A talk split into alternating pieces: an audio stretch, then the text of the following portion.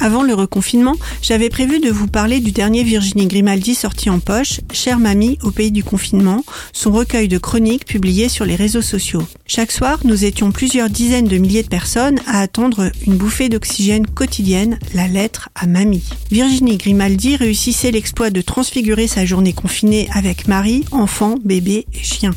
L'humour et l'émotion étaient au rendez-vous.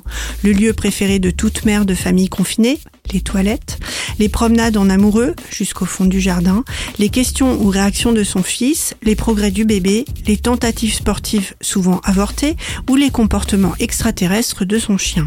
Une vraie communauté s'est créée au fil des soirées via les commentaires. Alors plusieurs bonnes résolutions pour ce nouveau confinement, suivre Virginie Grimaldi sur les réseaux sociaux, soutenir les libraires locaux en achetant leurs livres, téléphoner ou écrire à ses proches et surtout s'émerveiller ou rire plusieurs fois par jour.